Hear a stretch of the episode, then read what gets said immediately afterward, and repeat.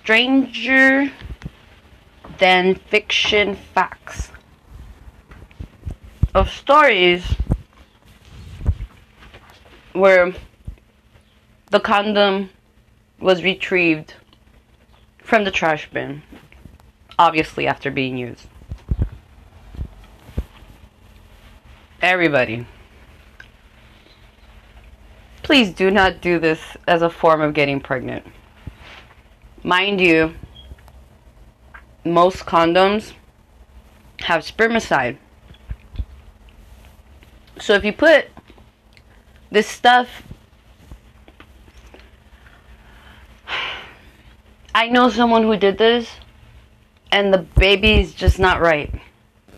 This happened wow. Ages. Anyways. Yeah, so that was back in the 90s basically following the same example from this movie called Crush where this psychotic girl that's obsessed over this guy who she's like neighbors with and constantly seeing him bring a different girl every week and she just wants him for him and she's a teenager. And um, they don't even have sex.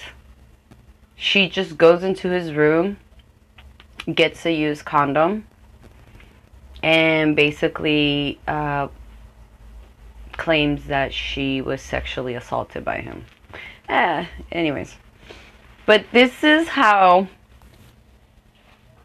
it happened for this girl I used to know. And we were in elementary school, mind you. She was like 13, 14. She just wanted to get pregnant by the popular guy in the school. It made no sense.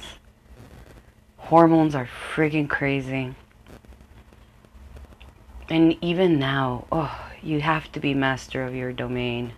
Because if you're not, you are screwed. Pun intended. Um, so, that was one. The other one was involved with drugs.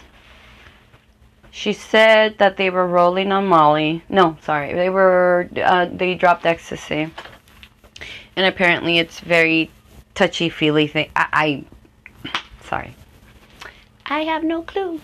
Um, and one thing led to another and she said in the spirit of oneness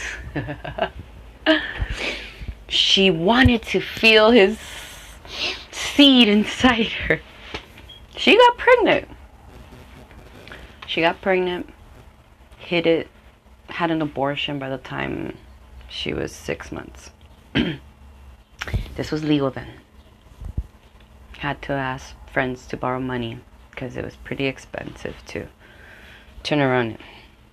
Yeah. So that's two.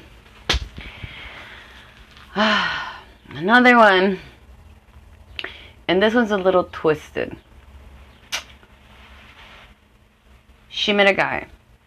And the guy fit the bill. He checked every box. Good looking, good job, um, stable, sound mental um, state of mind good friends.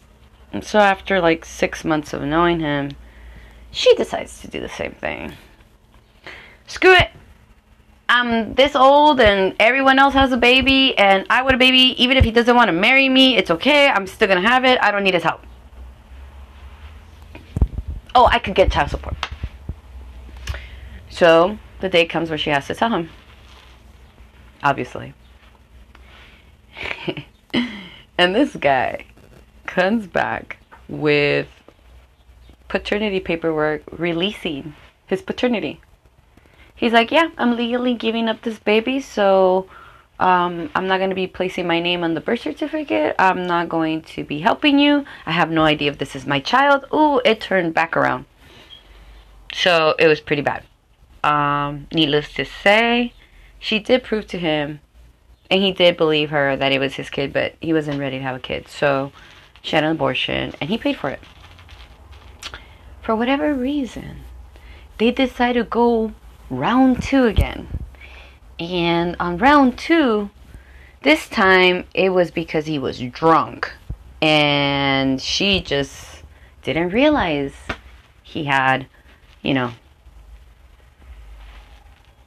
finished or whatever. So she says she just left it inside.